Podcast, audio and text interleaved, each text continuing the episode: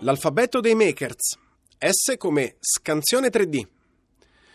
Scansione 3D viene da scanner 3D, cioè scanner tridimensionale.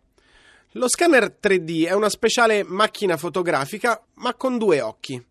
Non funziona molto diversamente dagli occhi umani, che in effetti ci permettono di percepire il mondo nella sua tridimensionalità, nella sua profondità, in una parola, nella sua spazialità.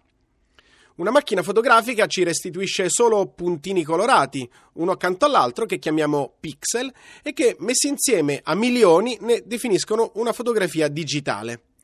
Una scansione 3D invece ci restituisce una quantità di puntini nello spazio, che chiamiamo nuvola di punti, e che, uniti tra loro nella forma più elementare di piano, cioè i triangoli, ci regala una superficie spaziale. Ad una nuvola di punti si può inoltre applicare una texture, cioè una serie di immagini che, come la busta del sottovuoto, aderiscono tutto intorno alla geometria, permettendoci di girare ed ammirare il modello 3D in tutta la sua tridimensionalità colorata.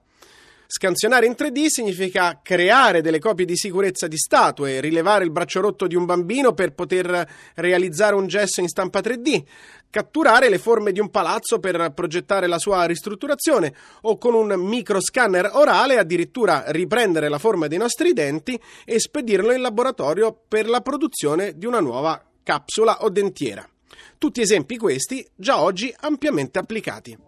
Sono Filippo Moroni e trovate tutto l'alfabeto dei makers su radiotrescienza.rai.it.